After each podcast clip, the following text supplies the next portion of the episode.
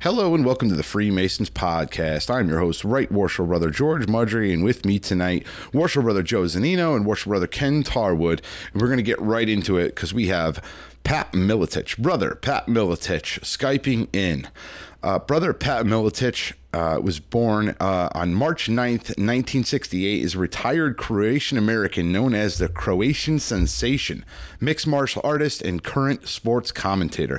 He's known for his fights in the Ultimate Fighting Championship, where he became the first UFC welterweight champion and UFC 16 welterweight tournament winner. Miletich is known as a high, highly successful trainer and coach, having founded Miletich Fighting Systems. This camp is considered one of the most successful MMA history in history and has produced several world champions. On July 6, 2014, he was inducted into the UFC Hall of Fame. Since 2016, he has hosted his own podcast labeled The Conspiracy Farm with Jeffrey Wilson. We are going to discuss his career as well as his Masonic history and his podcast, The Conspiracy Farm. So without further ado, brother Pat Miletich, UFC Hall of Famer.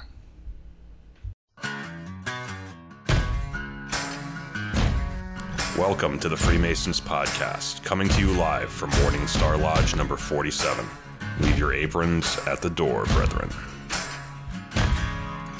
Oh, Abraham would raise his hands and on this very day, and for children left the promised land in search of their own way. They kick and scream like wayward sons, and always wanting to sleep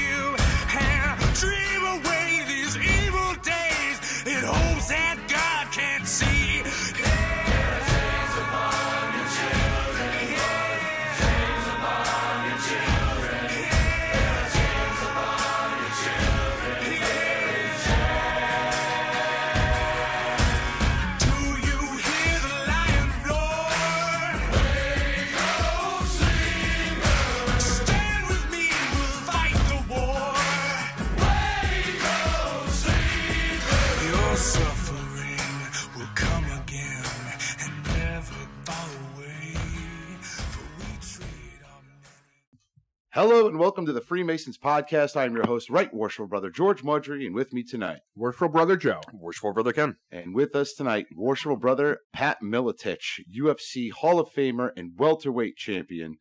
And uh, you are a brother of the craft, and it is our extreme pleasure to have you on with us tonight. Well, I appreciate that, guys, and and uh, this is the first Freemason podcast I've ever been on. I don't know, you guys might be one of the few, if not the only, I've I've even heard of. Uh, there's a bunch of them. There's uh, there's Are there? I That's think there's- awesome. I think there's 30 of them. But uh, when I, we found when Joe actually found out that you were a uh, UFC fighter and also a brother, uh, you are the very first person we reached out to. Yeah, you're our first celebrity Right. guest. First and, celebrity um, guest. You know, I, I, Well, I I'll, be, appreciate that. I'll be honest. I took a shot in the dark, just shooting you something on Twitter one day, and you were nice enough to reply right away. I'm Mm. like, okay, let me not hit him with the request for the podcast right away. Um, and then like, Well, you know what? That's the thing. That's the thing, man. We're we're we're Freemasons. We're brothers, and that's that's something that uh, you know. That's what we do for each other, man. no, that's really cool. Yeah, that's very really really cool. Thank you. And you are from Iowa, correct? Yep, born and raised Bettendorf, Iowa. Still live, uh, build a house outside of town. Live out here in the country a little ways, and, and uh, but yeah, I grew up basically um, we're about ah gosh, literally over the hill from the river, and I currently live on top of the hill, looking over the river. Nice. Where lodge do you belong to? I am a Freemason, uh, past master of Lodge six six four, Hamilton Lodge in Bettendorf, Iowa. Awesome. Uh, so first thing I want to ask is, uh, how did you uh, how did you get into Freemasonry? What got you into it, and uh, were you always interested in it, or how did you get into it? Well, I mean, my grand, my both my grandfathers were Freemasons, and I was very curious. I, I remember asking him what the square and compass was in the barn, and and from a young age, actually, I think in high school, maybe even middle school, I was um, checking books out at the library, just reading about it, trying to figure out the history of, you know, when the internet started. I was on the internet Mm-hmm. looking at a lot of different things, and and the things that the, the thing that pushed me over the edge was was the Freemasons' history in the American Revolution, the French Revolution, standing up for, for individual rights of, of citizens, Right. and, and and the Alamo. You know, Daniel Boone, Travis, and Davy Crockett being Freemasons, and and that was something that was that was really intriguing to me. And uh, just finally went down to the local lodge. Nobody, nobody. Uh, I, I I asked around on how to how to become a Mason. Nobody knew, and I had uh, a friend of mine, a gentleman by the name of Cardo Urso, who's a re- uh, retired Marine and also retired from. Gosh, he's done FBI work. He's done all kinds of stuff. He's a great guy. Lives out in New Jersey, and he walked up to me at a UFC one time and said, uh, "Hey, do you travel east?" And I went, "Well, yeah, I travel east." But- and and he goes, "No." Uh, he goes, "I don't think you understand." He goes, "You're not a Freemason?" And I go, "No." And he goes, "You should be." And that was the that was the person that finally pushed me over the edge uh, to go to the local lodge. And I walked down to the lodge, uh, parked in the parking lot, walked down to the lodge, and knocked on the door. And you're going to find this funny. I knocked on the door how many times? Three times. Three times. I knocked on the door three times. Some guy, some strange dude, opens the door, looks at me, cracks the door open, looks at me, and goes, "Who goes there?" and I go, I go, well, my name's Pat, and I'm trying to find out how the hell to become a Mason. And and so he he let me in. They were playing pool at the time, and uh, walked in and, and sat down with a couple gentlemen and talked for a little bit, and, and that started my journey. Um, so you, when were you, uh, when did you become a Freemason? Was it prior to your fight career or after your fight career? Um, it was basically kind of toward the end of my fight career. Mhm. Um, you know, so I don't even remember how many years I've been a Mason, guys. I don't even remember what the date was of my last fight. I don't even care. well, that probably I comes. pay Al- attention to dates. well, that and it probably comes along with your profession a little bit, right? Getting Yeah, are you saying CTE? No, just getting hit in the head a few times. Sometimes it, it affects the memory a little bit. I haven't gotten hit in the head, and I've got a bad memory, so I can only imagine. Joe's a redhead, so he should get hit in the head a couple times. Got Just so you know. electrocuted. Well, yeah, yeah. That's I wouldn't feel it. I have no soul. I have no soul, so we're good. you know what I found though. I mean, um, redheads generally are pretty tough because they got picked on, right? Goddamn right, Pat. You're goddamn There right. you go. Thank you. There you Thanks for throwing buddy. me a bone. I appreciate it. Everybody gets one. Here we go. so what? Um. So prior to this uh, interaction, what had you heard about Freemason Freemasonry? Had you had any exposure to it? Did you know anything about it? Well, the only thing I knew that, that uh, both my grandfathers on my father and mother's side, my my my uh, parents were uh, Croatian, and there's a little bit of Pens- Pennsylvania Dutch also in me. But um, my family was from the southern Iowa area. Um, all the Croatians came from uh, the area of Croatia, anyway, that my family came from. When they came to the United States, you know, back then they actually planned out immigrants uh, where they would go in the country based on where they came geographically and what they knew how to do. Um, they actually, you know, had their act together back then. So um, when they landed on the island and, and they said, you know, where are you guys from geographically? What do you do? Well, they were they were coal miners and they were farmers. So they they sent them to southern Iowa because well, there were coal mines in southern Iowa and lots certainly of a lot of farm farmland. So so that's where a lot of the Croatians ended up, and my family ended up and uh, spread out there. But anyway, uh, both my grandfathers were Masons, and I was in the barn as a kid one day down in southern Iowa. I used to spend my summers down there when I was young, and I saw a big square and compass hanging on one of the the big wood beams in this barn. You got to understand it. You know, that's back when they used the wood pins to put everything together. Yep. Uh, they drilled drilled holes in the giant wood beams and put put giant wood wood pins through to hold everything together. This thing was built, you know, well, and and he built that barn. But uh, but anyway, that's I asked him what it was, and, and he told me it's it's uh, a square and compass from Freemasonry. I remember that still as a as a grown man, and and you know that's that's kind of it started my journey in terms of of kind of seeking. And I read a lot for years and years and years about Freemasonry, and some negative, some positive. Oh. Um, you know, of course, the negative we know where that comes from. We the Um, it's- negative. It's all it's all garbage. But but um, you know that that that's kind of what started my journey was my grandfathers and the history, and then you know reading about the Alamo, um, Travis, Daniel Boone, um, Davy Crockett at the Alamo being Freemasons and standing for something. Um, you know, the American Revolution, the French Revolution, and and so many, so many Freemasons uh, having been part of of all of that of just setting humans free was what really made me a Mason. So you fall into the same category as George and I, somewhat where we're those History Channel babies. We we kind of started to see those types of things and really wanted the knowledge around that, and we just got got hooked at so many people that were part of Yeah, uh, this no, country's it's, it's- history. It's an incredible, it's an incredible history, and there's so much that we still don't know. You know, that's the that's the cool thing about it. And Michael Schiavello educated me. Uh, I, I can tell you that I walked up to Michael Schiavello uh, when he was doing a show before I worked for AXS TV, um, and I walked up to him and I I asked him. I said, "Are you a Freemason?" He said, "Yes." And this is before I worked with him, and and so I I I, I really uh, picked his brain. We talked quite a bit before he did did the show, and, and you know that he was also one of the one of the people that, that pushed me towards it. Though So um, you went uh, through all the chairs of your lodge.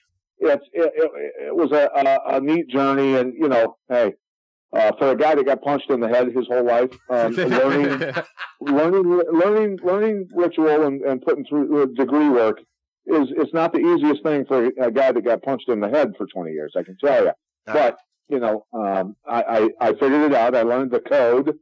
You know, um, I don't know. Um, you know what what what state are you guys Masons in? We're in Connecticut. hmm Okay, you're in Connecticut. So are are your books? Are your is your degree work written in code? Our degree work the is actually written plain English. Um, Really?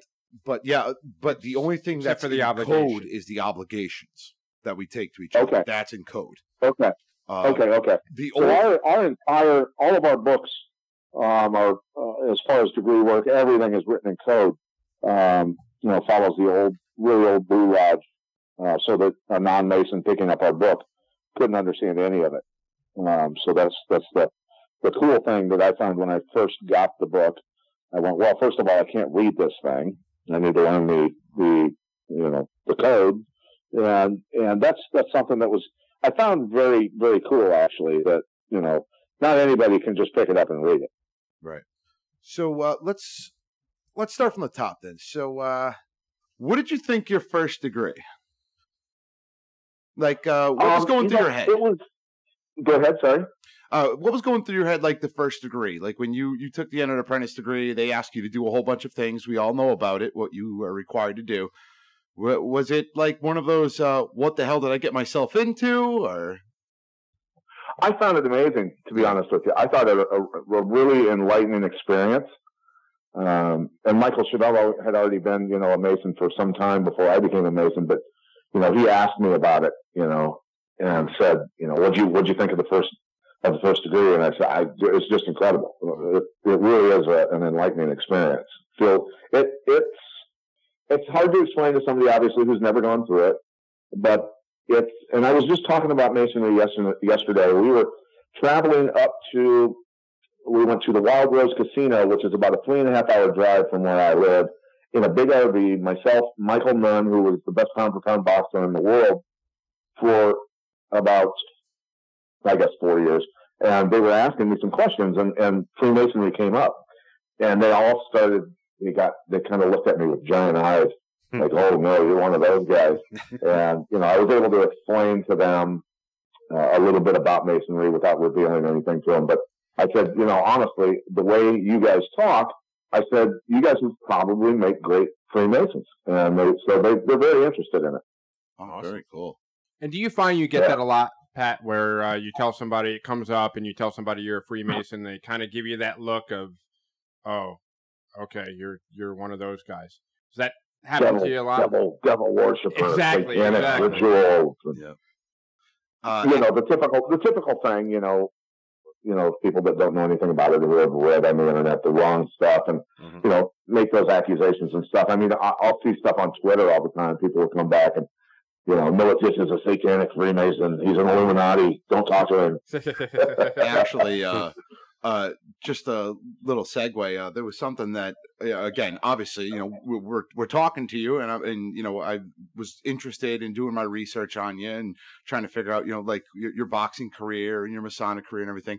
And one of the things that popped up was a conversation on another podcast between Alex Jones, which, uh, for anybody who knows, I want to punch him in the throat every time I hear the name. Um, and it was Eddie Bravo, and it was something that you supposedly had said that they took way out of text.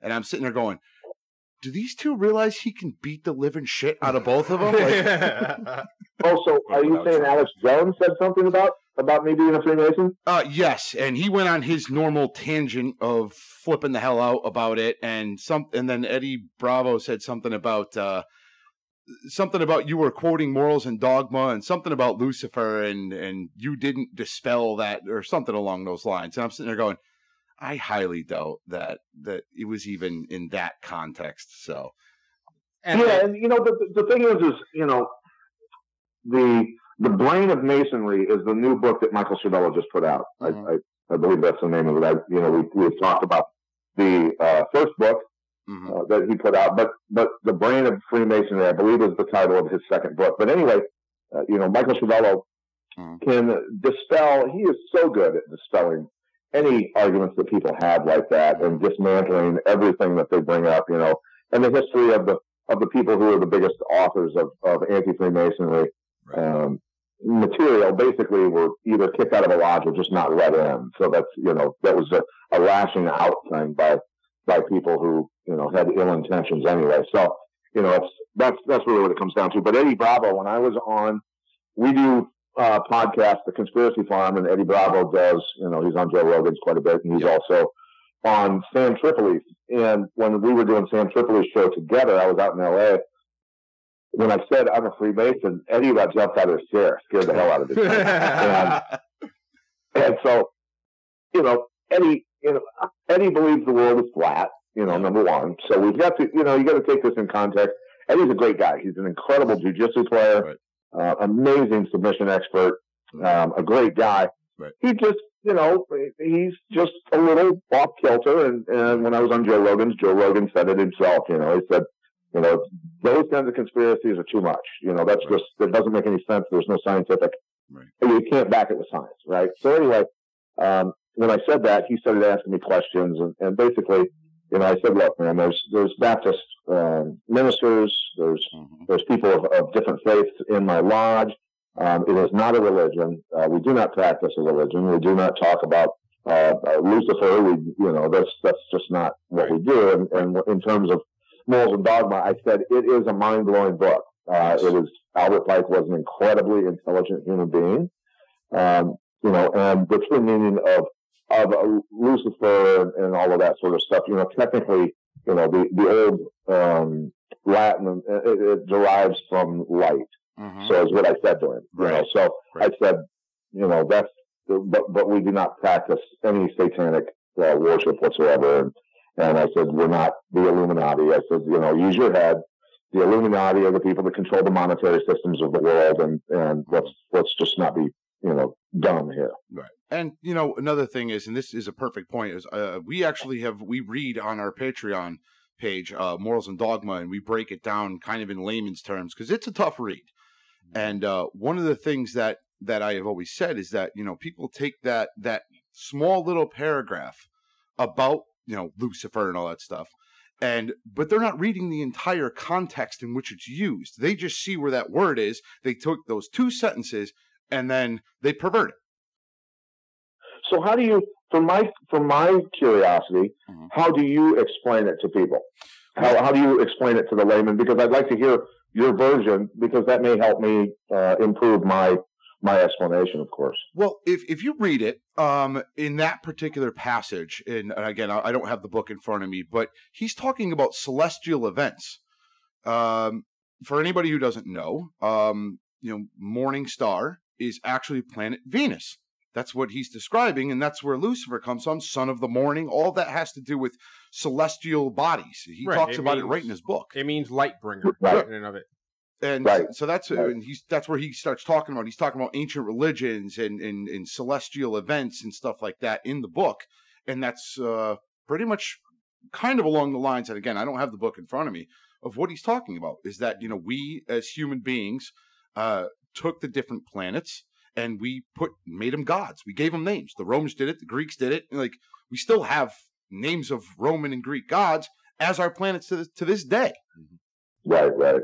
so that's the way i that's the way i i perceive it Mm, you know Yeah. maybe And, i'm you know, I- 100% right Before I had ever read any of it, uh, a couple guys at the lodge, we were having dinner before we went upstairs to, to, to lodge. And, you know, one of them said, you know, that they, they liked the book and the other, other couple other guys were like, you know, some Masons are just deeply divided on that book because they don't dig deeper into the meanings and all that sort of stuff like you're explaining. So, you know, but it is, I tell you what, for anybody, um, you know, you can tell quickly that Albert Pike had a, a, a huge IQ yeah um, penning that book. My goodness. It's it's a tough read too it's Yeah, and I- very tough to read I'll even admit it. I had to read it a, a couple times to Mhm. really try to get what he was talking about. Your first time through, you're like, yeah, okay. right It's almost like you're You're- going through you're- the motions. basically, your mind is a bowl of spaghetti. Exactly. Ex- exactly. And then you read it a second time. You're like, okay, I think I might start to understand what he's saying. And then you read it again. You're like, okay, I I think I'm I'm close now. I I, I think I can get. And that's happened to me with a lot of Masonic book. Uh, Manly P. Hall's Lost Keys of Freemasonry. Same thing. I read it about five six years ago, and I put it down. I'm like, I'm not ready for this. like I'm just not far along enough in my Masonic journey, and my mind's not ready for it. I read it again about a year and a half ago, and I'm like, now it clicks. Now it makes sense. There's a lot of things in Freemasonry that you have to be at a certain point in your journey, both whether it be you know ritual wise or Masonic education wise, or just even spiritually before you start to get in tune with those ty- types of things and you could really understand them. Pike is super verbose and he likes repeating himself. yes, it does. You know, the um, a good place to go for Masonic literature, if you go to grandlodgeofiowa.org, they are have been in the process for many years of cataloging online the entire Masonic library up there, and it's it's extensive. It's very extensive. So it's uh, if you ever get a chance for any Masons that listen to this, go to grandlodgeofiowa.org, and you can go on there and find it's it's amazing the amount of stuff and the work that they've done to to put the literature online. It's it's it's really it's beautiful. Oh, that's great. Thank you for sharing that. Yeah, awesome. Makes Yeah, it a lot yeah. more accessible. Question for you now. You've already you, you you've been a worshipful master of the lodge. Then that that's incredible. I didn't realize that. You know, not not that many celebrities don't go through the chairs, but you don't really hear much about their Masonic careers. Right. So Well, yeah. Go ahead. let's hear about your master's year. We all have stories about our master's year, good and bad. Um, you know, I, I tell you, you know, there's the ups and downs with with uh, you know being the head of a lodge. Obviously, you got to manage people. Um, I've run businesses, obviously, several businesses, and and and dealing with brothers um, and personalities and things like that. You know, it does come up. But uh, you know, the year before I became a master, um, our our worshipful master at the time, the year before, um, and there were a lot of law enforcement guys in my lodge. Um, not a lot, but several. And um, he he he brought up that, and, and this isn't to divide, but it's more on on um, a, a learning experience that that came from all of this for everyone in the lodge. Um, and and he's a great guy, worshipful master. Uh, the year before me is a, a, a great great guy, but he he made the statement and said that um, I, I he wanted to make a rule that no one was allowed to carry a firearm in lodge, and obviously no you know the the rule of no offensive or defensive weapons you know within masonry be carried within the lodge and, and this and that, but but there had just been um, a couple terrorist attacks on Freemason lodges. Um, I think there was one in Canada and one in Europe. One recently too. And yeah, and there's been and there's been some more. And there was that one So- planned out in Wisconsin or Minnesota somewhere out there that Yeah. got four. Yeah, yeah, And- yeah. And you know, uh, Freemasons have been have been targets of, of a lot of oppression and and um, you know I mean, being just eradicated, you know, by guys like Hitler and things like that. So, Right. um, I, w- I was quick to stand up and ask for permission to speak and, and said, you know, I pointed to the picture of George Washington. Um, and I said, uh, you know, would, would, would George Washington approve of this? Number one. Um, two, you know, and after we got done with the debate, the debate lasted for probably 30 minutes Mhm. and um, one of the brothers across the hall, uh, across the lodge, said to me, he said, "Are you carrying a weapon right now?" And I said, "I'm not." Mhm. And he said, "Wow, well that because I, I emphatically, um, you know, pushed that any Mason that felt the need to carry a weapon um, was was allowed to do so. Um, not just the Tyler with the sword, the ceremonial sword, but um, you know that that we be allowed to carry weapons. And I didn't. I never carried a weapon into the lodge, but I said that any any brother that wanted to carry a weapon in here should be allowed uh, because we need that to protect ourselves from anyone who might intrude into the lodge and attack us. Right. And and that I think made a an impression on the entire lodge. The fact that I I was never carrying a weapon in the lodge, but pushed for that uh, for any brother next to me to be able to carry one. Um, I it dawned on everybody that that I, I'm for individual freedom, Right. and that's what Freemasons stand for.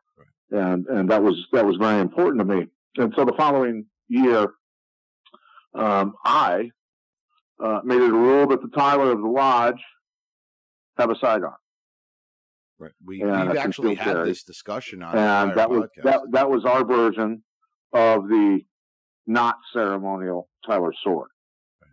Yeah, and, and that, and So- that's something we and, actually. and that was important. That was that was important to me because that was a that was a, a Masonic point that I wanted to make. Right. Um, that that we all stand for for for individual freedom. Well, actually, worship brother Pat, if you want to, uh, brother Steve here had a an, an, an amazing thought about it, and uh, Steve, if you want to just inform him of uh, what you would Did he say. just write that? Did he just write that on a piece of paper in front of you? Write what? No, so th- this goes actually back a few years. So Yeah. so I was I was the Tyler. Um, that was my first position as an officer. I'm not sure what what your first position was, but mine was the Tyler. And Yep, I was Tyler. Me me also. And my um my opinion of that was it would be unmasonic to carry anything except a 357 Magnum. because it's got the well, you know what? I've, I've got some good friends in Connecticut that think a lot like you, buddy. And uh, you know, I hope there's more. I hope there's a lot more of you. uh, pretty much, uh, at least our lodge uh, up here. We're at Morningstar Lodge 47 in Seymour. Our, pr- I would Okay. say, pretty much 90% of our lodge packs at every single meeting, almost. Rough. Great. That's a that's a beautiful that's a beautiful thing. We know you're a busy guy. You're all over the place. You're doing multiple things. Um, are you still pretty much active in your lodge, or do you travel a lot? You know, I I haven't been able to go to many different lodges since Michael Schiavello and I stopped working together. He took a job with um, the One Fighting Championship, which is mainly in Asia, Mhm. and so you know he I see him online. He still visits uh, visits lodges, but I haven't gotten the chance to visit many lodges. We visited a, an awful lot of lodges together, and I'll be down there uh, this coming Tuesday. I'll be going down to my lodge to practice degree work because I have to brush up on my skills because after being, um, you know, worshipful master of the lodge, I, I kind of, I kind of dropped out for a little bit. I did. I got really busy and unfortunately dropped out for a while, but they've, they've got me going back down there. I just started going back down there, Hmm. you know, and, and so I'm going to go down Tuesday and try and jargon this, this gray matter to, uh, into working again and being able to memorize it again because it, it, it's a perishable skill. If you don't work on it, you lose it. Absolutely. What uh, what degree are you working on? Uh, well, they'll be working on a first degree. Okay. So, you know, I, I can get through it if, you know, people, you know how it is. People get stuck and somebody will throw out a keyword for you Mhm. and then you start flowing again, things like that. But, you know, that's, that's part of it, you know, brushing up on it. So I have another question for you. So we all know what happens in the third degree. Uh, it's all of the History Channel. Uh, how was it for your ruffians?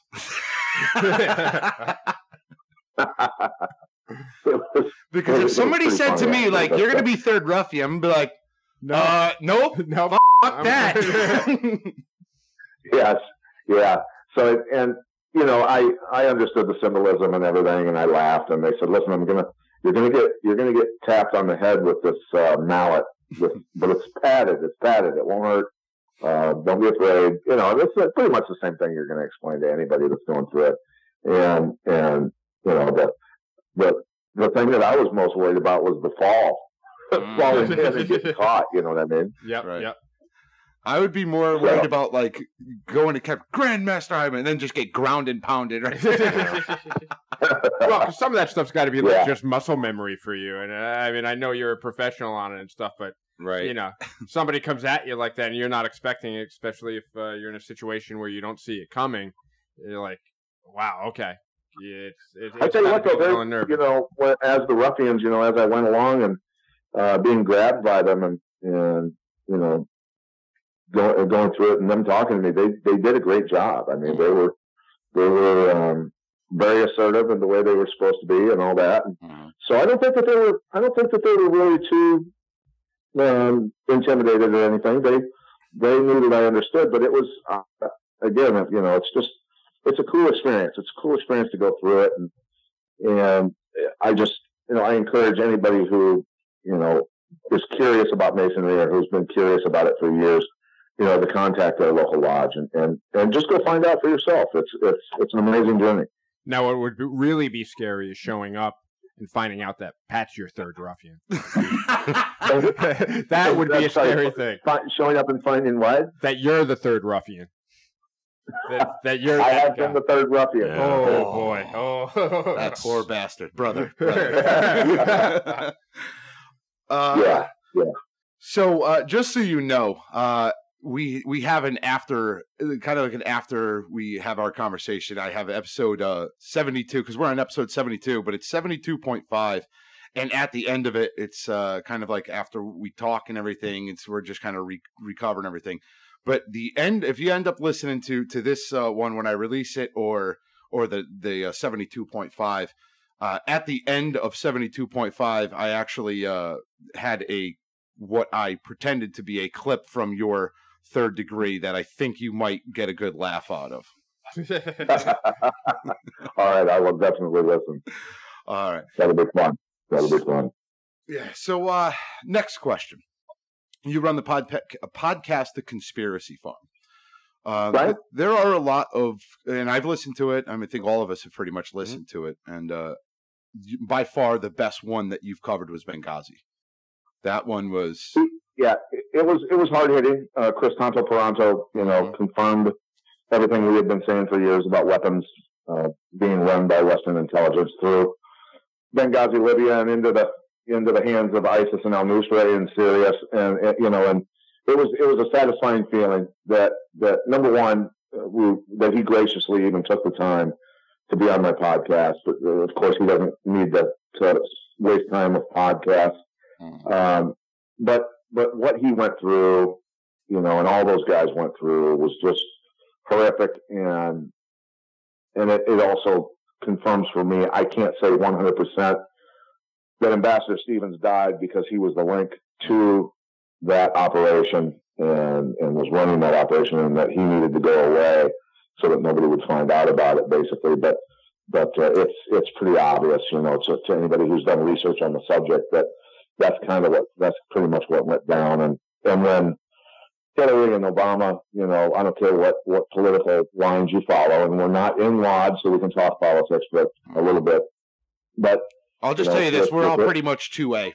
We're all pro two A. So good, good. just leave it at good. that, at least in this room. But, anyway. you know, with Hillary and Obama standing in front of those caskets of those four um, four Americans, you know, two Navy SEALs, an ambassador and his assistant, um, and lying and saying it was about a YouTube video, a riot caused by a YouTube video, and all of that. I just instantly knew, um, and that the American people not marching in the streets after after hearing that, I, it just it, it, it was just so sad. It was so sad that uh, so many Americans believe the TV on the wall and they believe uh, what the politicians are telling them. It's that's a tough one. That's a tough one. It really is. But um, Kris Paronto is an American hero. Mhm. Um, all of those, all those guys that died there in Benghazi are American heroes. And you can talk to anybody from that level of military, and they know the truth, and they are they are not fans of, of the folks who are responsible. Let's put it that way.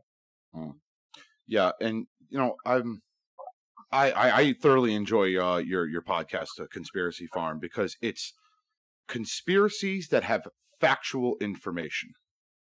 I'm not. yeah, yeah. I'm you not know, that's the down-. We've got to have experts on who know what they're talking about. We have to have documentation. Mhm, Um, mhm. uh, The documentation is very important. You know, Dilian Agatin Shaiba, the Bulgarian reporter who uncovered the Mhm. The uh, weapons from Bulgaria made at a company called Arsenal Weapons Manufacturing. You know, her uncovering those weapons caches in Syria. You know, and then tying basically a lot of our politicians, our State Department, the head head of the State Department, who was Hillary Clinton back then, you know, to those weapons going going there to, and and to the Ukrainian neo Nazis and causing the civil war there, and a lot of bloodshed. You know, it's it it's we have to have those kinds of people on, and you know, it, people still the cognitive dissonance is so strong in, in so many millions of Americans that you know I still have people, even though it's documented and proven, who will just refuse to accept it and call me a tinfoil hat wearer Yeah. and things like that, and it's you know, it's, it's weird. I don't know what it is, whether it's the, you know, the pineal gland that is in dead, that's dead in a certain percentage of Americans. Um, because, you know, the, the pineal gland being the third eye, the connection to God, the connection to, you know, just intuition and gut feelings and, and things like that, you know. I, it, I, that's, that's the best explanation I could come up with, uh, you know, as far as people just being kind of just blind to at least considering other alternatives or narratives than they're hearing from the news. Well, and I and I think part of it too, Pat, is the fact that it's easier to dismiss it as some wacky, crazy theory than to stop and think about, wow, this could really be going on, and most people are oblivious to it, and it kind of shakes you at your core and your foundation once you realize, you know, whether it's your government or another government or or somebody can do all of this like in plain sight of everybody, and it's easier for some people to just dismiss it and pretend like it's not happening. Mm. Yeah, yeah, and some people are afraid. They're they're terrified of the, of of even being exposed to it. I had a an, an executive producer at one of the networks that I, I I've worked at in the past, and I was I started bringing it up, and uh, some basically I was talking about the Emerald Tablets and and the Anunnaki and and the uh, the Sumerian Kings list and Now you're like that. talking my language. And he goes, yeah. So he goes, he goes, don't, don't, don't, please. He goes, I want to be able to sleep at night, Pat.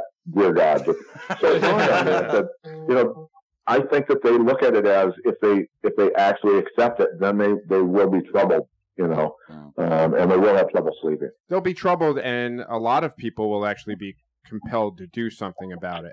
And you know once you acknowledge it and if if you're that type of person where you realize something you're compelled to do something about it it's a pretty overwhelming task once you realize that okay i can't just go on living accepting this something needs to be done It's that it's that uh, blissfully happy thing, right? exactly Just want to be exactly just want to be blissfully happy and, and Ignorance the is thing. bliss. And and here's a here's a great. I don't know if you guys are familiar with this. Michael Schiavello sent me to this website also.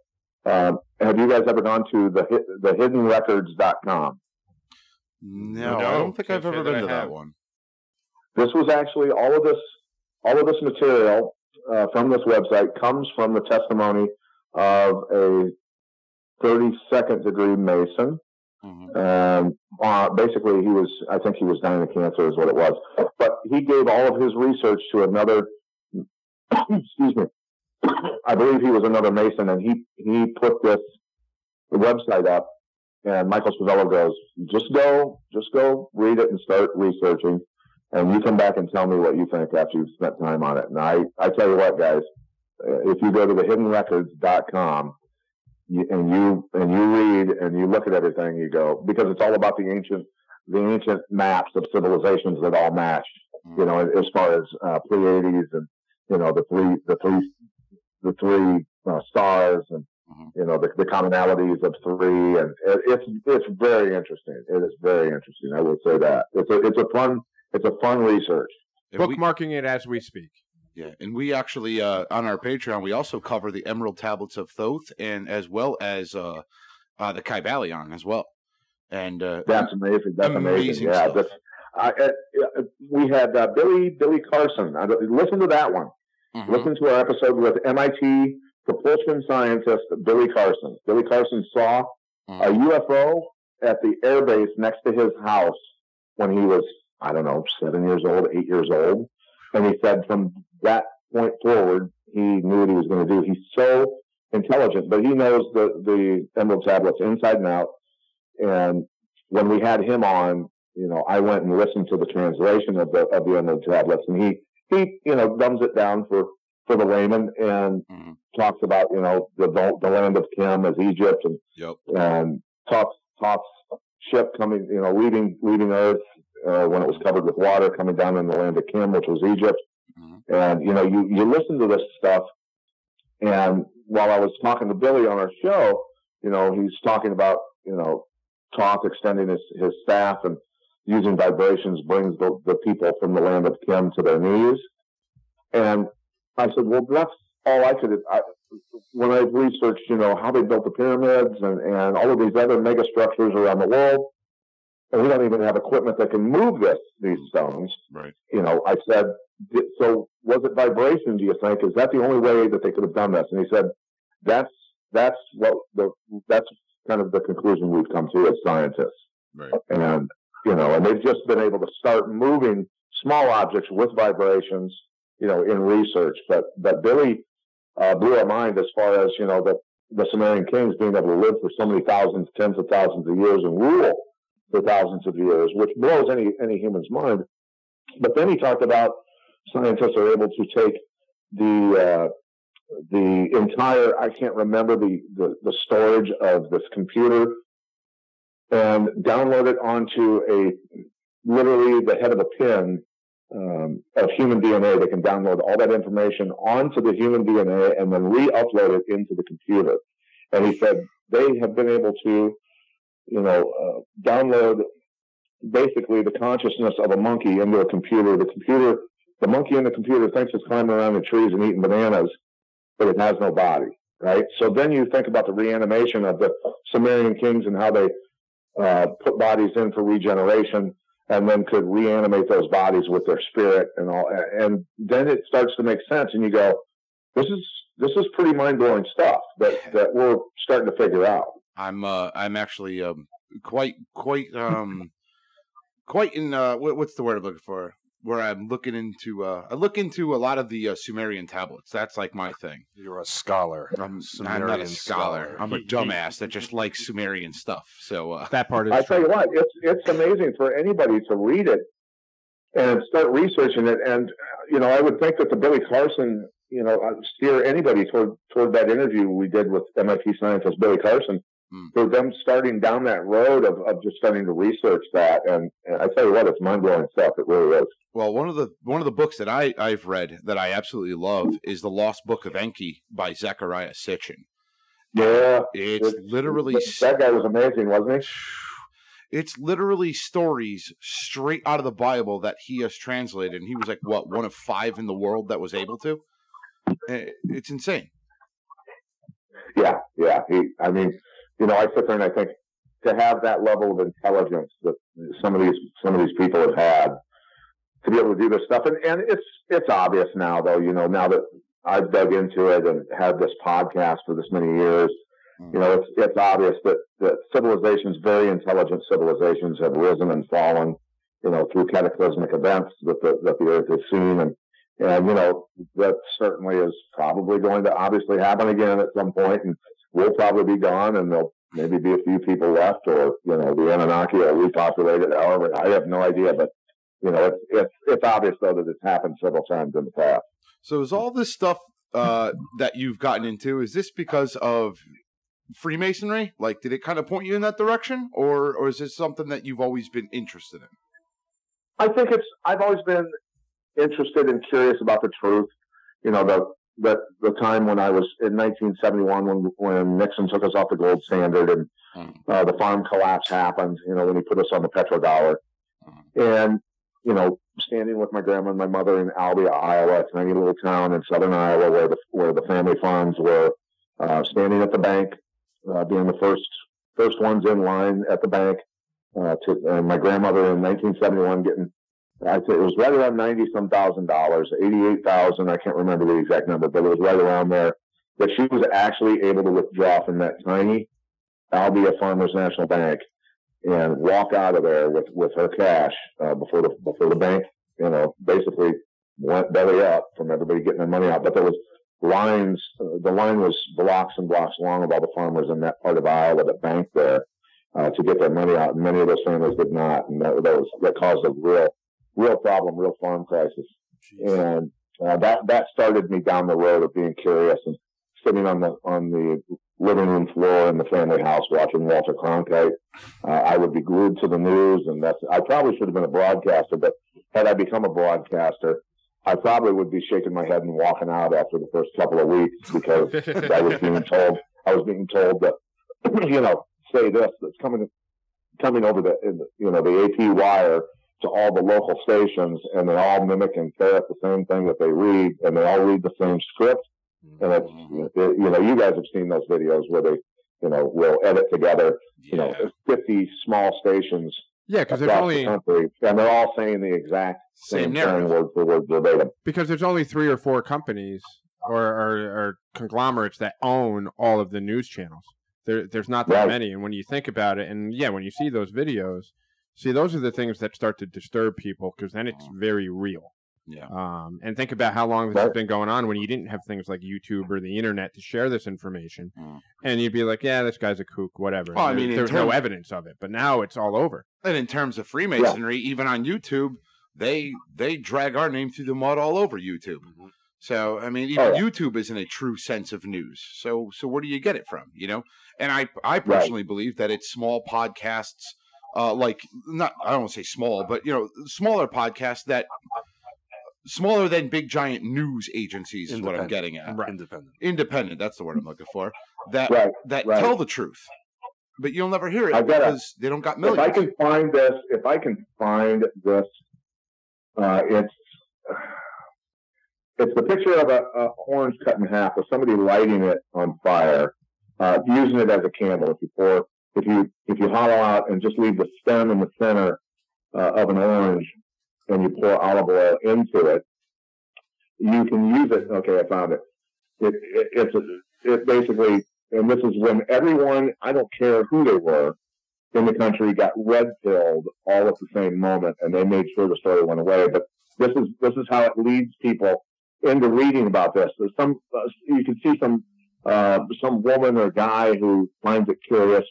This picture of this orange being lit like a candle, and it says, "Did you know you can make a nice smelling candle using an orange? Just take an orange, cut in half, eat the middle portion, leave the center stem intact. Pour olive oil into the orange, just below the top of the stem." light the stem. It will burn for hours, and Epstein didn't kill himself. Nice. That's Oh. pretty So- funny. It was such, I found that so creative. The person that put that together would lure somebody into reading that and then getting to the end and, and hitting them right in the face with that. It was just, it's so, it was so well done. Yeah, no, and that that's a whole other can of worms. Uh, that whole Epstein thing. That's something, and and that's what we said before. When you know your podcast is called the Conspiracy Farm, and you discuss conspiracy theories, but when there's a truth behind it, it's no longer a theory. Right. And I think that was you know, that was so blatantly obvious that people that were skeptical or you know that thought the people like us were crazy for thinking there was this big conspiracy with the Clintons and all these folks. That was so blatantly obvious that even the Yeah. even your you know person who's skeptical of the whole conspiracy thing is like, okay, what the heck's going on here? Like this is too blatant. They must think we're all idiots. Yeah, well, and that was the thing is, you know, we talked about on our show the minute he got arrested the second time and got put in that that jail, that federal jail in New York City. We both talked about it on our show. We go, he's a dead man. He's a walking dead man. We already know it. He's he's going to be dead. And then, you know, the guards all fell asleep, and there was a replacement guard there. Oh, and oh, by the way, none of the cameras worked, and you know, and he, it just went on and on, and then it disappeared, and then it disappeared. You know, and you just you, you just want to it makes you want to beat your face on your desk you know, just because because people actually, you know, and it was a couple, gosh, it was probably a week or so after he got arrested. Some of my broadcast partners on my crew um, asked me about it, and they said, you know, we're starting to think that you're like right because you know in TV there's quite a few people that lean left, and I'm fine with that. You know, I can hold a conversation with them and and um, and, and just have a sensible conversation.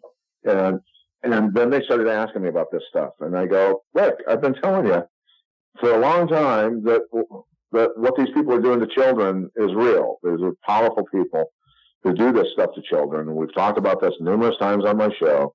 And people just roll their eyes and, and don't think that it's true because most human beings are kind. They never it, that doing things like that to children never crosses people's minds. It is so is so disturbing um, that people just don't think other human beings are generally capable of that, and certainly not people in high positions in government and, and churches and you know all this other stuff. And and, Uh, but and ignorance is that? bliss. yeah, yeah, yeah, and and so after Epstein got arrested, they started asking me questions, and I started going through stuff with them. Um, you know, eight, and, and I was raised Catholic, but to be honest, eight thousand Catholic priests worldwide that we know of have molested children. It's documented. It's proven. that the we know. same number the same number of Boy Scout leaders have done that. Now I'm not saying all Boy Scout leaders are that way, but I'm just saying it's rampant in society and it has been for a long time. And that's that's just the way it is. And, and so pe- it did open people's eyes. It red pilled people to look, this stuff is going on, and, and and all the other stuff that we talk about, all the different subject matter. Look, it's documented, and, and we can prove it if you would just take the time to listen. So I got a question for you. I got a theory for you. What Okay. what's on Oak Island? Because we know Freemasons have been involved. I was going to ask him the same exact thing. You and I are like on the same page. That was going to be my very next question. Oak Island. What are your I- thoughts? I I love I absolutely love that show. Um, I believe that it's it's very possible that the Knights Templars did go there because look, the the complexity of the booby traps with the water coming in, you know, the ninety foot stone when they lifted the ninety foot stone, you know, the shaft flooded, you know, all of this stuff, um, and some of the things that they found on that island, you know, the ancient crosses that are, you know, from my goodness, uh, I mean, they're hundreds and hundreds and hundreds of years old. and they traced back it back to around the time around the same time frame that the free uh, that the Knights Templars would have would have fled uh, Europe uh, from persecution. It it kind of makes sense that that there is something there, and those guys. uh, I I tell you what, man, it it's like the the ultimate. My buddy Mike Mike Wolfe and Frank Fritz that I grew up with to do you know the uh, American Pickers show Yes. Yep. Yep. you know, they, that's my mindset, and I'm sure you guys think the same way. I when I'm driving on the highway, I'll see gravel roads everywhere in the country, and I'm like, what's on the end of it? What's it? What's at the end of that gravel road on a on a farm? You know, because I I spent so much time on my family's farms and stuff, and it, it was just so cool. Um, but that's the ultimate American pickers show. Like you're hunting for the coolest treasure that could have ever existed, right? And that's that's what those guys are doing. So it's it's a really really uh, intriguing and compelling story. So let me ask you, Pat. Do you, do you think it's still there? Do you think there's still something there? I think I think there is. I truly I truly believe something's there because those guys with all the technology that they've had, uh, the sonar systems, the the heavy equipment, the drilling equipment, all that sort of stuff, um, and they're still having trouble getting down to where they can uh, find it. It's we know. Look, when you think about go think back at the buildings, the cathedrals that were built, the, the pyramids that were built long before those. You know the the the engineering knowledge that ancient civilizations and ancient people had, it baffles us. So why wouldn't guys who were Knights Templars at that level of intelligence, why wouldn't they be able to to put it in in a in a place and make it so hard to get to that you know seven people, like they said, have to die before they before they can get to it and all of this stuff, the legend and uh, it's just I it's it's look, man, the timbers and the coconut, uh, coconut fibers fiber, and all the other stuff, you just that far down. the See- humans were there. Humans humans created all that stuff, all the timbers and the walls and all the other stuff. It's it's it's just incredible. See, and I'm a big fan of the show. I've I've watched every season since it started. But I have to admit, at the end of every season, I'm like, this is it. I'm not watching anymore. I, I, I'm done. They're never going to find anything. Stop being a pussy. Listen to the man, Joe. He knows what he's talking about. Okay, worshipful brother. I'm sorry. I think I think the things they found there, the Spanish galleon coin, the you know, the the ancient Gaelic uh cross, you know, all the other things that they found. I think I think they're spot on. you know, I'm I'm more of the mindset of there was something there. The the evidence is that at, at least at one time there was something there. Um, Yeah. But I'm not convinced that it's still there. I think somebody may have already gone back to get it, uh, and it, and it's So gone. that's where that's where I think that's where I think you know they just had a family on the was it the McGinnises or the uh, it was their descendants who said that they found three chests. Yes, I saw and that episode. There yeah. was a, a gold a golden Celtic cross or something um, that they brought to show the Blankenships in a in a meeting that they had, and it was just on maybe last night or no the night before. And they showed the Blankenships the cross, and they they were you know it was it was pretty pretty pretty cool. Uh, but it kind of reinvigorated the, the Blankenship brothers and, and to keep going. So, but you know, you think about you know the Ark of the Covenant and some some of these other things that were have said to have been in, in the Knights Templars possession possessions, and then but you hear uh, the it, it's kind of interesting. You guys have heard about the I, I believe they were Ethiopian who said that they were the original Jews who had the Ark of the Covenant, and it's in uh, a heard that, monastery. That, building that- on that monastery that's guarded the the monk. There's one monk that that guards it his until he dies, and then a new monk is put in place. And routinely, those guys uh, die um, early. And what's interesting is, you know, then there's talk in the research that they said that what's inside of the Ark of the Covenant is some sort of, I mean, do they think it's some sort of alien, um, something that, that has to do with, with some sort of nuclear power? And it's and these guys are dying of cancer because they're they're so you know in proximity to it for so long in their life, and it, it ends up killing them. There's just so much stuff. But they did DNA tests on those Ethiopians, and they are Jew. They Jew. They are Jewish. The original Jewish um, Huh. people who who fled. Uh, One of the Israel. So original tribes. Yeah. You know, hard to say. So I have a question for you. Uh, you didn't go anything. Did you do any of the degrees past Blue Lodge, or are you just a Blue Lodge Freemason?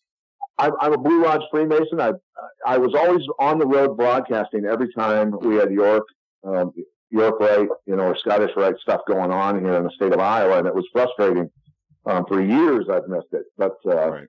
you know, so I'm I'm kind of in the process. I just got contacted today. I can't say what network I'm going to be with, but I just you know, AXS TV was bought out by Anthem, and Anthem basically immediately discontinued and let loose over 40 employees, I believe it was 60 employees from AXS TV who were doing MMA, which included me, but uh, but I, I am now uh, going to be going to be picking back up uh, my broadcasting in November, which is great, which is great. But I'm I'm working on so many other things too. I'm going to look at a going to look at a house today that's got a uh, couple pole buildings and a barn on the property where I can um, update these the the barn. I'm going to turn the barn into it's going to be a training facility. Plus, also it's going to have a studio in there where we can do our shows. Jens Pulver and I are going to be doing shows out of there, and and my podcasts and and some other stuff. So you know, I'm pumped. I'm pumped to be able to stay home more. I won't be on the road as much, That's awesome. but I'll be able to put out a lot more content that way. And it's I'm I'm pretty pumped about it. That's awesome. That's great. And the So reason, yeah, but to, but to answer your question, no, I'm I'm still uh, just a Blue Lodge member, and but I, I have been trying my my hardest to get to those, but you know I just couldn't miss broadcast because there's a hundred people waiting for my job. well, the, Yeah. right. Yep.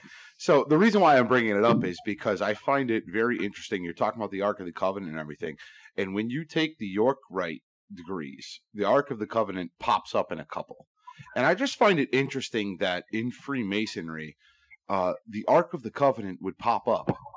You know what I mean? It, it's like, um, Yeah. why is it in there? Like, and I guess yes, it's all allegory, but you know, and I don't want to give too much away because you you said you want to take the York Rite degrees, correct? Or are you just not going to have time Yeah. to do it? no, I'm, I, eventually, yes, I will. But yeah, yeah, let's go ahead and continue. But I, I had, I had thoughts on this. No, I- I don't want to give anything too much away because I, I don't want to take away from your experience of it because uh, I've been up every Masonic line you could possibly go to at this point in my career for the most part. Okay. Um, but the, and I'd love to have a, a future conversation with you. It doesn't have to be a podcast. It could be just call me up so you can be like, "What the fuck?" Like, like, oh my god, the allegory in that, like, like.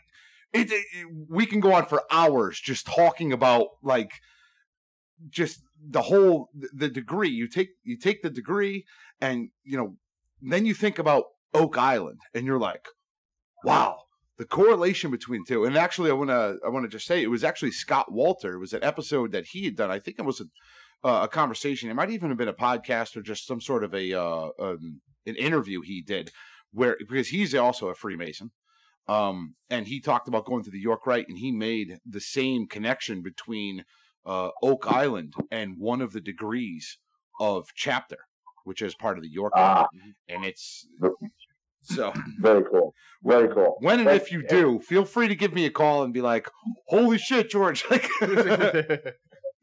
Yeah, no, I'm I'm I'm excited about it, and you know, they that's the you know, the allegory that you speak of. But you know, then we hear historians say that you know the the the, the temple, King Solomon's temple, you know, the ruins of it are underneath, you know, the Temple of the Mount and all this other stuff. And I just, you know, um, I so I I'm just a little curious to say the least on what that ultimate truth is. You know what I mean? Well, um, and and the and the, the the the legends of you know the Knights Templars uh, treasure being in in that in the basement of that temple and and uh, you know and the Ark of the Covenant potentially being part of that and it's just it's it's mind blowing stuff. and there's got to be a, a reason why three major religions have been fighting over that one Right. spot for thousands of years. Mhm. Like, there, there's got to be a reason. Right, right. Yeah, yeah. And you know, we of course do not know the truth of all of this stuff. You know, you know, when but when you you, you think about you, you just think about all the the people that you know, even in power in the three world's major religions, um, that seem to want to find out. I mean, the way they're they're pushing the violence and, and the warfare and everything else, it's almost like they want to find out if their religion is the true one and the right one, and that their you know the, their hero is going to come back. You know, it's it's it's a little scary that people like that are, are in are are in power that want to bring about you know that that uh, that ending. You know what I mean? Well, I think the joke will be on them because I think if that if anybody ever finds the truth about that, they're more likely going to find that it's all the same and not three separate. And Mhm. there's so much overlap that it's in essence. just gonna the same. Yeah. Absolutely, absolutely. And you know, it's I think well, religion is uh, like the telephone game. what's that? I think religion is like the telephone game, where you get, you know, everybody at one point, and this is just my opinion, everybody at one point, there was a one true story. And then I told this guy and I messed up the story. And then he told this guy and messed up the story. And then they argued over the fact that they, you know, well, no, this is what I heard and this is what I heard. And that, that's my personal opinion on everything. Yeah, no, and that's over thousands upon thousands of years. Of course, that's going to happen. I mean, people screw up the story about Tito Ortiz getting beat up by Lee Murray in the alley in London.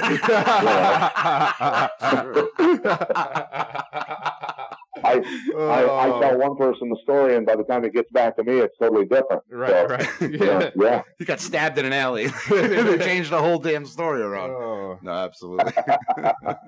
Yeah, yeah. I don't know how much time you got left, Pat. You, you just uh, when you're ready to cut it off, you just let me know. Well, I, I, I'd love to come back with you guys whenever you have time, but yeah, my wife's gonna make me get off the phone here and, and No go look problem. at that go look at that property. Which, Right. You Well, know, I'm, I'm kind of excited to see it actually. So it's it's uh, but yeah, I, I wish we had more time. But yeah, anytime you guys want to have me back on, I'd love to come back on. You guys are a blast to talk to. Be, be, be careful what you wish for. Um, because we'll we'll definitely be in touch. We we loved having you on. We appreciate you taking the time to to be a part of this, and uh, yeah, we'll I'll definitely be in touch with you uh, later on uh, over the next couple of days, that. just I to uh, appreciate that. I know you guys have a ton of guys to to talk to, but if uh, anybody ever drops out and you need a last minute replacement, I'll come back on and tell more stories. How's that? got Uh, I'm more of the person that uh, if you were like, "Hey, I'm free to talk," and be like, "Get out." Pat Miletich is just calling. Get Yeah, out. We'll throw people out, but you know, you know, we'd love to get uh, Michael Schiavello on and, and and other folks that you might be able to help us out with. So uh, Yeah, you know what? Um, yeah, shoot me a text. One of you guys shoot me a text, and then I'll uh, text Michael. Um, I'll text Michael's email address to you guys, and that way you guys can send him an email. Awesome. excellent, excellent. And if you're ever in the Connecticut area, uh, come on up here and uh, we'll um we'll show you a good time. we'll show you a good time. see, see more I bet- Connecticut style.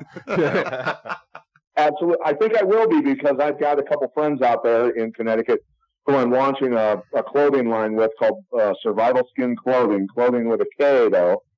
Survival Skin Clothing, That's and cool. so I'll be going out there for business and stuff. So yeah, I- I'll definitely swing, you know, hang out with you guys. oh, please, So we would love that. Yeah, we that would would absolutely awesome. love that. Try and time it when you guys are doing degree work or something. Yeah, That'd Well- be even better. That'd be even better. Yes. we'll time it around you. You let us know. As a matter of fact, if we do the third degree, I'm leaving Ruffian three open. You got, a permanent place on the That's degree team. beautiful. I love it. Just so I can see somebody's face go, oh, Oh my shit. God, who's oh, that? Yeah, I'm Oh, not that. I'm not that big of a guy. I'm, a, you know, no, but you're, everybody knows 190, me. but I just I look bigger sitting on people's chests. no, but honest to God, everybody knows your face. Everybody knows what you've accomplished in your in your UFC career. So just the presence of you walking in the door, yeah, that, that would be that would be something else. That would be awesome. that would be cool. But cool. Well, good luck with your uh, with your house hunting. Again, Yeah. we appreciate guys. you uh, you taking the time to, to talk to us. We really do appreciate it, and uh, you know, be well, and we'll talk Thank you, brothers. You're very Absolutely. welcome. Thank you, All Worshipful right. brother. All right, guys. All right, brothers, you heard it. We have uh worshipful brother Pat, worshipful brother Pat Miletich on the show. So we're gonna shut down the feed. So uh what'd your brothers think? Loved it. That was great. that Loved was it. amazing. it. It went a bunch of different directions Went that it. I didn't Yep. know it was going to go to. But when he Mhm. started hitting on that esoteric stuff, Absolutely. God, I just got to like a tingle up my back. I got hard. I'm not gonna lie. I had a full one. Like Well, your full one's like a half one for everybody else. I didn't really until he started I'm a talking about it. tripod. All right. hey, Pat Miletich called me a pussy. yes, he did. How freaking awesome is that? That is that, pretty was, intense. that was pretty intense. It's better than you know George calling you a ginger. I just I can't wait for the pay per view. I can't wait for the Discord. Oh my god, this is great. This is I don't care. I don't care. I can't wait for Papa George's comments. He's not lying. hey, uh, for anybody who's listening to this, uh, I um, I'm gonna do a quick little commercial at the end of this, Hmm. and I actually, for those who don't know, I actually have live audio from when worshipful brother Pat Miletich was going through his Master Mason degree. So after the end of this, rather than playing our, our exclusive outro music, uh, we have a new song, by the way, in our new outro Yes, I like music It's pretty awesome. um, I'm going to be playing a audio clip from Brother Pat Miletich's Master Mason degree. Awesome. So, for the Freemasons podcast, I am your host, Right Worshipful Brother George Marjorie, signing off. Worshipful brother Joe signing off. Worshipful brother Ken signing off. Have a good night. Good everyone. night.